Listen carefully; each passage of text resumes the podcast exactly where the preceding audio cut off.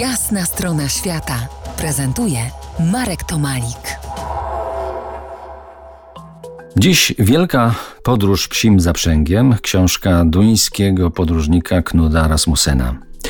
Knud wiele uwagi poświęca duchowości Inuitów. Sięgnijmy może po ich kosmologię.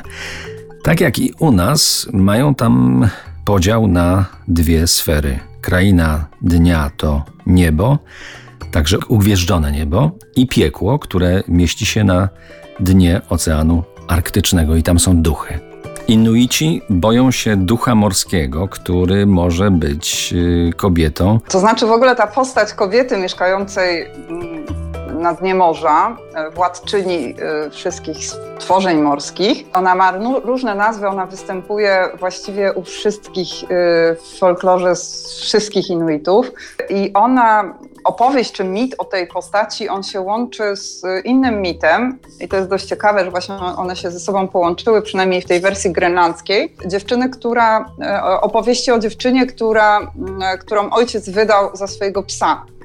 I, I, ta właśnie postać kobieca, ona mm, urodziła potem dzieci i od tych dzieci pochodzą wszyscy ludzie, ale także zwierzęta morskie. I to jest właśnie bardzo ciekawe, że mm, ona zginęła w taki sposób, że próbowała uciec z wyspy, na której uwięził ją ten ojciec. I y, ojciec później pożałował, chciał ją właśnie z tej e, wyspy wywieźć. Natomiast y, była ona ścigana przez, przez, przez właśnie tego, tego swojego męża, psa i y, ojciec wyrzucił ją za burtę. Ona się chwyciła burty, odciął jej wtedy palce i właśnie z tych palców powstały zwierzęta morskie, także, czy ssaki morskie.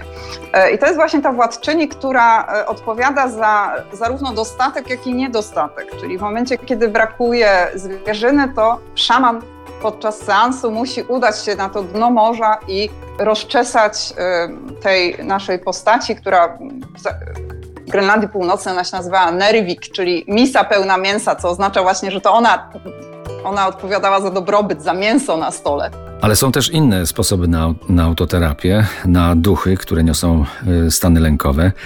Y, tym sposobem jest y, wśród Inuitów wspólne śpiewanie. Knut w książce zgromadził, zapisał słowa wielu pieśni inuickich.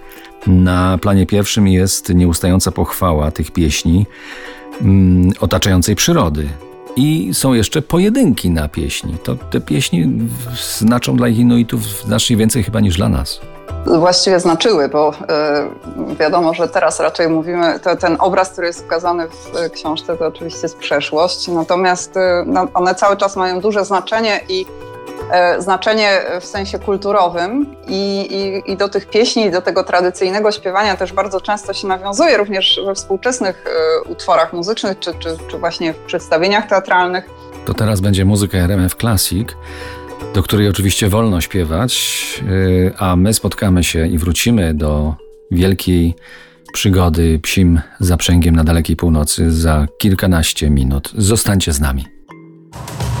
To jest jasna strona świata w RMS Classic.